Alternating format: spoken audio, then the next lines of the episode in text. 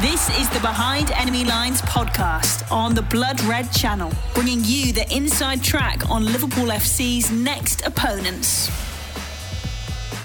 Hello, it's Paul Wheelock, and welcome to the Behind Enemy Lines podcast on the Blood Red channel. And on this show, we are taking a trip up the East Lancs Road to get the inside track on Manchester United, who are, of course, the visitors to Anfield for today's huge match. I say huge not just because it's the first meeting of the season between two of football's greatest rivals, but also because Manchester United moved above Liverpool to the top of the Premier League with a 1 0 victory at Burnley in midweek. That gritty victory extended United's unbeaten league run to 11 matches, and whisper it quietly left us wondering whether they do have what it takes to challenge Liverpool for the title or even stop them from defending it. So, to find out more, I picked up the phone to Samuel Luckhurst, who is the chief Manchester United writer for the Manchester Evening News. As well as United's title challenge, we talk their manager Ole Gunnar Solskjaer, whose last away defeat in the league came almost a year ago today at Anfield when Mohamed Salah raced onto Alisson's long clearance to seal a 2 0 victory that moved Liverpool 16 points clear at the top and moved the Kop to sing for the first time, we're going to win the league. Back then, United didn't have Bruno Fernandes in their ranks, and I spoke to Samuel about the Virgil van Dijk type impact the Portuguese has had at Old Trafford, as well as Marcus Rashford, who, had there been supporters at Anfield today, no doubt would have been applauded by all sides of the ground, given what he has done for kids around here and across the country during the coronavirus crisis. I hope you enjoy our chat, and we'll be back after the match with the post game podcast. Behind Enemy Lines on the Blood Red channel. Hi, Samuel. Thank you very much for joining me once again on the Blood Red podcast. Thank you for having me again, Paul. Really appreciate it. Uh, it's always a pleasure to speak to you, mate. Uh, before Liverpool versus Manchester United games, and this one in particular feels, you know, particularly big given what happened in midweek with United beating Burnley to go above Liverpool to the top of the table. And I know we're living in, in, in, different and testing times at the moment, and, and the main gauge of how fans are feeling is on social media because there's actually no one at the grounds. But what's the temperature like over in Manchester at the moment, or the red half of Manchester for this match? I think it's a cautious optimism, really. There's there's certainly a bullish element about United fans, and uh, I mean, some of us do a roundtable with Gary Neville and Jamie Carragher this week, and, and Gary Neville kind of, you know, was was, was goading Carragher a little bit, but but in a in a way that wasn't wasn't too mischievous because there's an acceptance that it's still a very premature stage of the season. I think because we're deep into January, it gives the illusion that we're past the halfway point when we're not. We should ordinarily be four games further ahead, and obviously the difference between those 12 points is is, is pretty uh, is, is, is massive, really. So for, for, now, I think United fans are just kind of reveling in this very unusual place of being top, being clear of Liverpool. It's it's not happened for a very long time. Um, they've not been top in January since January 2013, which is remarkable in some senses and unremarkable in others, given just how badly um, the club have coped since since Ferguson retired nearly eight years ago. And I, I just guess that there's a sense there that even though there are caveats with this squad, there are flaws with this squad. If you are remotely consistent, I don't think you necessarily have to be the best team in the league this season, but if you are consistent, then there's a very good chance that, that you're going to win the league. And United have done that with this this unbeaten run they've had since the Everton game, I think it was in early November. Yeah, it's nine wins and two draws, I think, in the, the last 11 unbeaten games. And I know there might be still some question marks on whether they are the real deal. And you rightly say there, it seems to be one of those seasons where it, it, it maybe maybe not matter if you're at, say the level of City and Liverpool of the past two seasons. But is there a growing belief within the squad, do you think, if, if not always the fan base? Definitely the squad. The players wanted to play that Burnley game in hand before they went to Anfield. They they were pretty settled on that. Uh, I think I wrote that story just just before the end of, of December because they had the momentum going. They they hadn't. I don't know if they'd played Wolves by that time, or they certainly hadn't played Villa on New Year's Day, so they weren't they weren't even level on points with Liverpool yet. But obviously the the opening was there for them to go to Anfield and at least be level on points. And then, of course, Liverpool have dropped some unexpected points, and United are actually ahead of them uh, going going to Anfield. So th- there's certainly belief in the squad.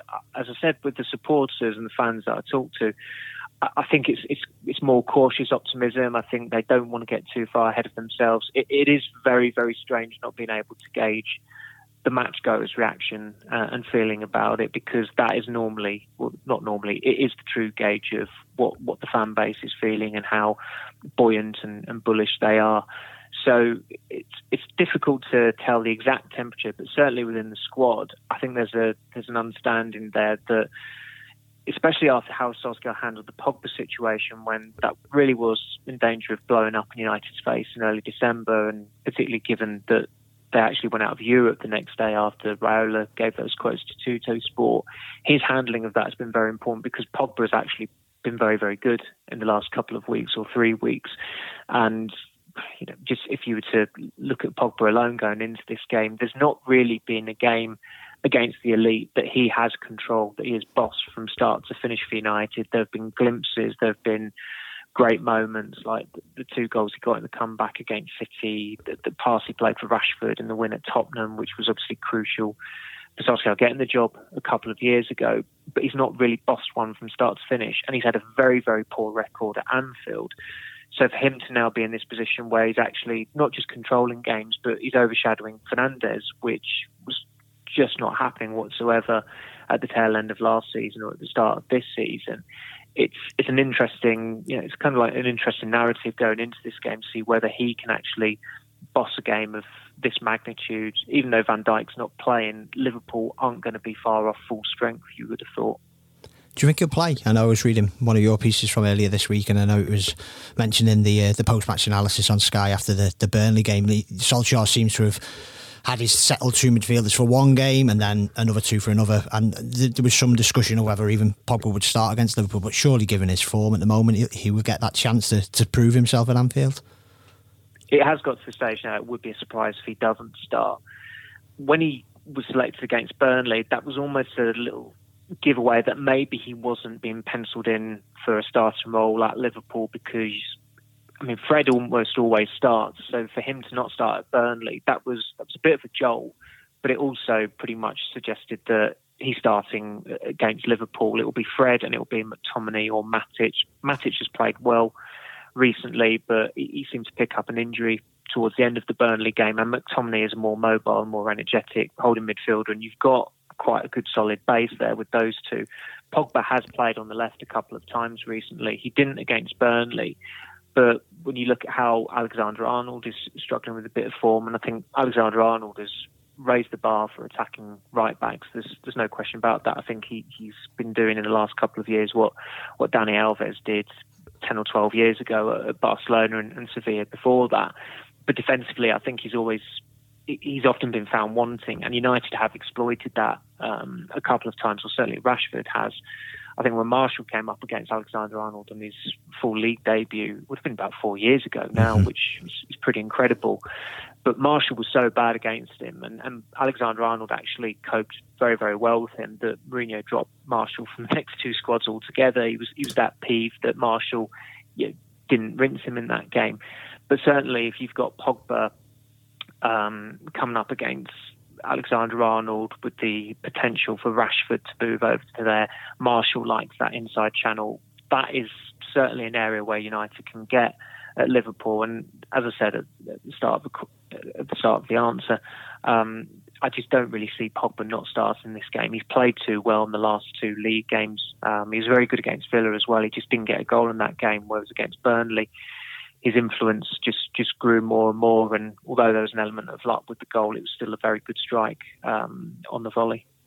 You mentioned Ole Gunnar Solskjaer's handling of the the Pogba saga. I suppose it's going to continue this way, maybe till the summer. But overall, he seems to be growing in stature in the in, in the job, Solskjaer, because I know uh, around November time when there was a, a, few bad league and Champions League results, and you exclusively reported that the club were potentially interested in Mauricio Pochettino if they did eventually decide to to, to, to finish with with Solskjaer, and then as you mentioned earlier, December there was the Champions League exit. But since then, it, it feels like he's gone from strength to strength. Is is he getting a better manager? Is, is, is some of those doubts becoming to you know to become less less to the surface now? It's a strange dynamic in that he is effectively still learning on the job, and it's it's a pretty brutal job to be uh, learning under. In that there is massive expectation there, and he really does need to do something quite tangible, or there's got to be a show of definite progress this season that's reflected in the league table or winning a trophy for him to certainly be guaranteed of starting um, next season as United manager. And at the moment, you'd say he's odds on to do that. His tactical acumen has always been been evident, probably since that Tottenham win a couple of years ago when he, he played split strikers. Um, either side of Jesse Lingard. Lingard was playing through the middle, Rashford and Martial were either side. He's used the diamond, he's used back threes to excellent effect. I mean, United were probably five minutes away from beating Liverpool in October uh, last season with, with a back three, and that was even having to you know, put Marcos Rojo in at the 11th hour because Axel Tuanzebe got injured. So he's got this knack for being quite innovative with his tactics, but then he can make some pretty basic mistakes that make people, you know, where these doubts resurface. I mean, some have just got it in for him, some United fans anyway, and I'm not necessarily saying they're match goers, but it's just a, a glance of the halftime yeah. opinions on Twitter during the Burnley game, and it's, you know, it's, it's Solskjaer's tactics that are the problem, and you're thinking, well, he, he, played Pogba and Matic because they're physical and they needed physical figureheads against a team like Burnley. I think in, he was entitled to do that, and it wasn't a surprise. And it was a rumbustious game. Uh, it was a bit of a slugfest from, from the first kick, but United were able to mix it. And after half time, they completely controlled the game. And he said afterwards that United got too frustrated and they weren't that, that they lacked, lacked an equanimity about them in the first half that was clearly evident in the second. But certainly looking at that first half, you weren't looking at thinking the tactics are an issue here or the personnel is an issue or the setup is an issue. It's just that Burnley are very good at interrupting teams' passages of play, and they did that again um, on Tuesday night. And United, United were never going to run riot in that game. I, I always felt if they were going to win, it was going to be one 0 and they, they ended up winning one 0 So he's definitely got it in him to, to change it up to make the right calls at the right times. His in-game management at times this season has been excellent. Uh, PSG away uh, really does stand out in the Pogba was on the bench. Pogba came on the second half. Pogba got the assist. United one two one. The trouble with obviously the PSG and Leipzig wins. Uh, I mean they thumped Leipzig five 0 Of course they, they lost those two reverse legs when it really mattered, and they went out in the Champions League. But in general, there is an awful lot to like about his management. And when you just look at his collection of scalps as, as United manager alone, in that he's beaten Ancelotti, Tuchel, Pochettino, um, Emery. Uh, you know, I'm, I'm, I'm forgetting some names here just off the top of my head, but Frank Lampard used to be his patsy. Uh, Mourinho at Tottenham. Pep Guardiola, of course. Mm-hmm. Uh, he's, he's, beaten City, I think, three times, three of his six derbies or three of his seven derbies that he's been United manager. You're not, I mean, some United fans refer to him as the PE teacher. If, if you are an expert in beep tests, you don't beat that collection of coaches, no. and he has done that. So although it's legitimate still question whether he's the man to make United champions, which I, I, do believe is is still up in the air.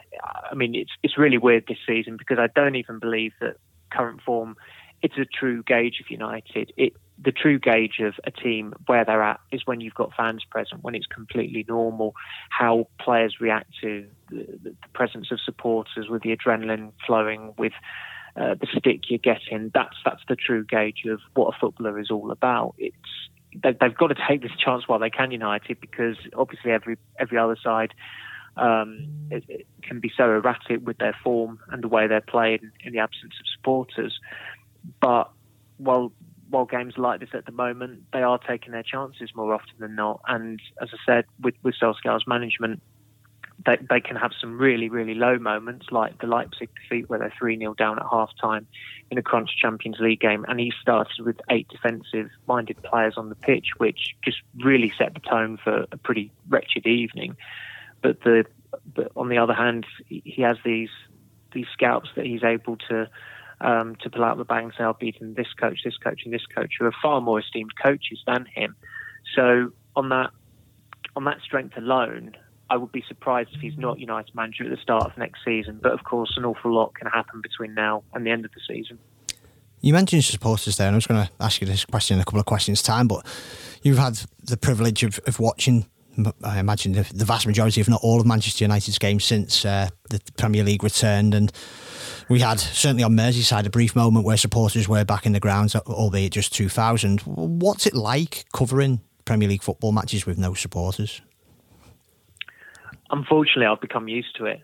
Um, I think for uh, about a dozen of us who went out to Linz for the Europa League game in oh God, what was it, March the 11th or something like that, when the pandemic was really just starting to spread across Europe. We we were kind of used to it from there. We we had a glimpse of what it was going to be like, but it was still very odd when I went to Tottenham Stadium, which I was just really looking forward to going to because it was a new stadium, and that was United's first game back after the restart. And just just driving into that part of London is weird because you never do it. It's all you're always going to take the tube to Tottenham, um, even if it means having to make that never-ending walk from the Seven Sisters station to to the actual ground, uh, and the temperature checks that you have. That that felt very very strange. But after that, it was, it was pretty normal really. And and United, in fairness to them, the way they've um, decorated the stadium was is, is, quite original. It, was it was quite it was it was impressive when you first saw it. They they put a lot of effort into trying to um, not just do something generic and but as soon as you've seen it once, it's like you, you, you become you become used to it, and it's it's difficult to be impressed by it anymore. So it, it is strange. I mean, I went to the West Ham game uh, last month where there were supporters in, and it was quite refreshing actually hearing some Cockneys giving Anthony Martial grief as he was walking off because I just hadn't heard it in in so many months. And, and frankly, Marshall probably deserved it that day as well. The way he played, he went off, and United were losing within seven minutes. They were winning. So uh, you definitely miss that, but unfortunately, we have all become used to it. And from a from a selfish perspective, it has its upside in terms of getting out of the ground, and you don't have to get the, to the ground as early, and the traffic isn't bad. But I think we're all just craving the normality of it. And the real thing that is, is particularly calling is that we, we haven't been able to go on the, the European away trips. They they got Paris, Istanbul. Leipzig in the group stage. They've got San Sebastian to come with Sociedad uh, next month in the Europa League, which is meant to be a beautiful part of Spain. And again, I say it selfishly because it's one of the perks of the job is, is the amount of travelling you get to do. We're probably not going to be able to do that as well, and that means fans aren't going to be able to go there either. So it, it is a genuine shame, but it is it is rumbled on this long, and certainly when the government were making um, were deliberating and, and, deciding on the tiers uh, the tier system in, in November and December, there was certainly a time where I think Manchester could easily, Greater Manchester could have been put into tier two, and United would have had supporters present for the Leeds game. I think it would have been, but it wasn't to be. And now, unfortunately, it looks like that. I mean, I, I wouldn't be surprised between now and the end of the season if, if Old Trafford doesn't doesn't house any supporters the way it's going. Behind enemy lines on the Blood Red Channel.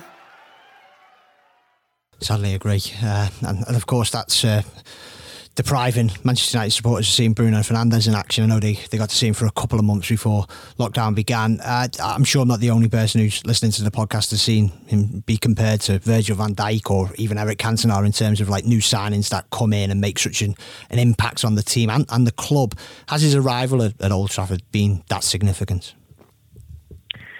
Well, it's it's not even blasphemous to bracket Fernandes with Cantona. Uh, I was I was hesitant to do so until about July, and subsequently have heard and read other authorities on United doing likewise as well.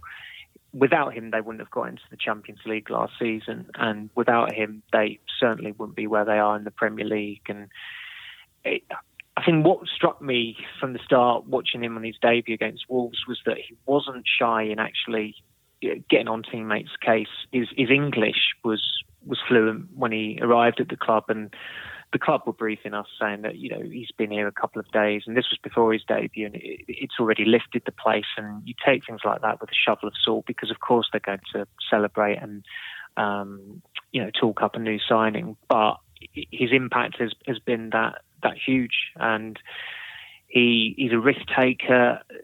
Solskjaer said that he tears his hair out sometimes at the amount of times he gives the ball away Fernandes, but he keeps trying and he keeps going. There was a game, I think, at Southampton in November where he did not play well. Um, his performance level was pretty poor, yet he scored one, he got another assist. And from the free kick where they scored the added time winner, it was he who played the ball to Rashford on the left. Rashford crosses in, Cavani scores. So even on a back, when he's underperforming, he's still performing, which is is, an, is a knack of a great player. And I think it's fair to say that he's probably the only world class player in United's squad at the moment. I'd be hesitant to say Pogba's at that level just on the back of a couple of weeks, but I think we all know that Pogba's certainly got certainly is a world class talent. But with Fernandes, he has been doing it with re- remarkable consistency. Um, and I suppose the only, if you if you're to look a little bit too far ahead, the danger is that if United don't save him with trophies, you can see a scenario, summer 22 maybe, where if they've still not won a trophy, it's going to come to a point where he's wondering, is this the best place for me? Because he is a player who deserves to be winning trophies. And it was quite telling, I think, his tweet after the, the City Carabao Cup defeat that he clearly was quite peeved about them losing another semi-final, and he wasn't even at the club when they lost the semi-final to City last year. But he's already lost three with United, and he's getting fed up of it quite clearly, as as everyone at United should be.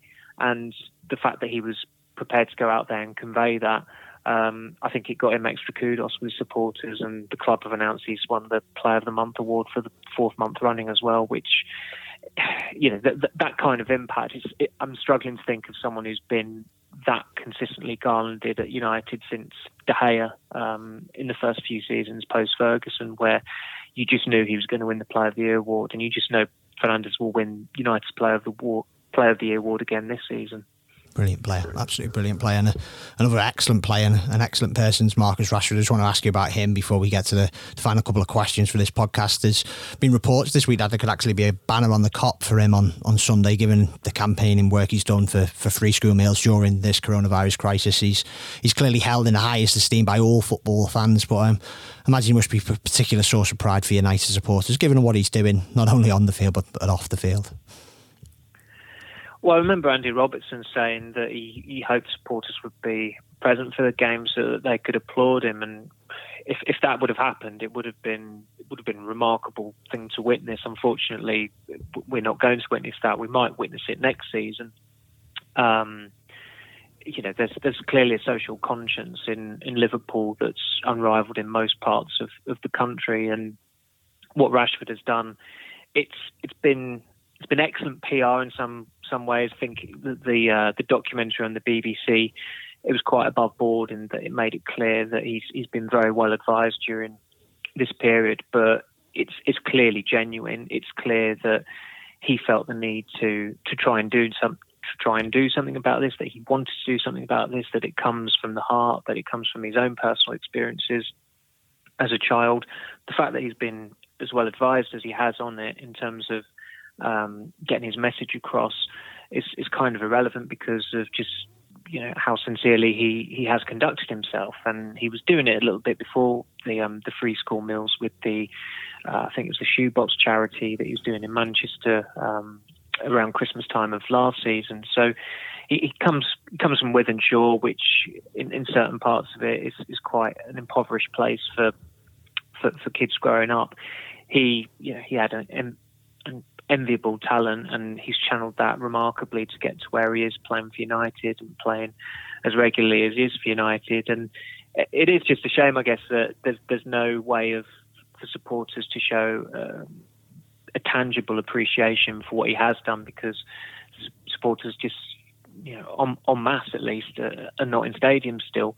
Um, but if if there is a banner on the Kop or something like that, then uh, notwithstanding what he's done, because it's it is remarkable and it, it deserves acclaim. And obviously, he's, he's got an MBE out of it, and he's got so so many kudos throughout the year. But something like that, you know, given the rivalry, it's it's still a pretty remarkable thing to witness. So if if if, if I do see it on the Kop, I think it will um it will certainly get headlines. Certainly will just before I ask your verdict, uh, I was watching Ole's press conference after the win over Burnley, and I think I might be paraphrasing him a little bit, but he said this is a test of how far United have come on Sunday. Is that fair enough to say? Uh, Liverpool aren't as dominant as they were last season or even the season before when they ran Manchester City so close. But this is this almost like a litmus test, an acid test of, of just how good this United side are if we're boiling it down to, to one game.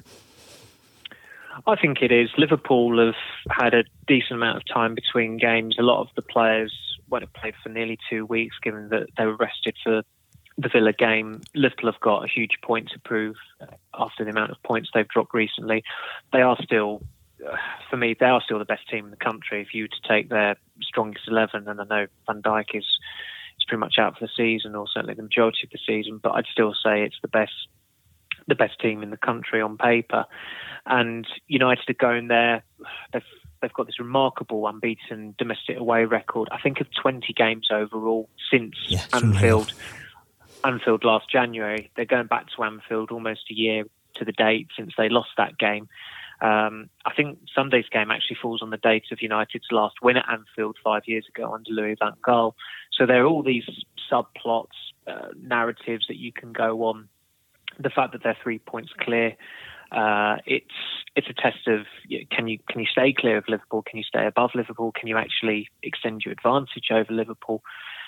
It's it's a really fascinating dynamic, even without supporters. It's if ever there's a game that is missing supporters this season, it's it's going to be this one because there's so much riding on it. I, previously, I'd have said it was from United perspective, at least. Anyway, it was a real shame that there were no supporters in for for the Leeds game, and it still wouldn't have been the same if Greater Manchester was in Tier Two and it was just home fans let in because you really wanted that febrile atmosphere mm-hmm. of having a load of Yorkshiremen coming over the Pennines and going back to Old Trafford in the league for the first time in nearly 17 years. But this weekend's game, uh, it, it, it is a genuine, genuine shame that there are no no supporters present. But given that we've got used to that over the last 10 months or whatever it's been, um, it, it, I still don't think it dilutes the, the significance of the game um, if, if, you're just looking at it through a potential title challenge. And I still I still use the word potential because we're not even halfway through the season and United could fall off. They've been very lucky with injuries so far. They picked up a couple of injuries the other night. So you know, may, maybe that cold snap will tell and, and they'll become brittle. But if they can beat Liverpool, uh, given their home record in the league dating back to May 2017, I think, then it could be potentially seismic. It, really could. So uh, it's you know, it's, it's, as I said, it's going to be fascinating. And just from my own perspective, it's, it's I'm just grateful that I'm, I'm, I'm allowed in and that I can actually be there, present, live to to watch it. Certainly whetted the appetite. What's your verdict then? If you got a score prediction? I think a draw. I said at the start of the week I could see United not not, not losing both games, but not winning both games, and Burnley was a real slugfest.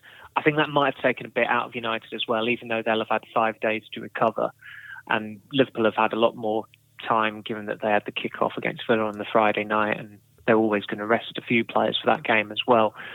Uh, I actually think a draw would be a pretty good result for United as well. I know it maintains Liverpool's unbeaten league run, and United have had a habit, certainly under Ferguson, of, of ending unbeaten runs or winning runs. Um, they, they, they certainly had it in them back then. I can't remember too many occasions under Solskjaer where they've gone somewhere and they've completely killed a record. Uh, but I also think that Liverpool will be really up for this game and will feel as though they've got a point to prove. And I think Klopp's been intensifying that siege mentality since the, the Southampton game, and they are still an absolutely formidable side. So I can see it being a one-all draw. Samuel, thank you very much as always, mate. Uh, enjoy the game, and it'd be great to catch up before the Old Trafford match later this season, which I think is, is, is early May, isn't it? So, yeah, who knows? Maybe these two teams will be battling out come that stage of the season as well. Absolutely. Thanks again, Paul. Really appreciate it. You've been listening to the Behind Enemy Lines podcast on the Blood Red channel.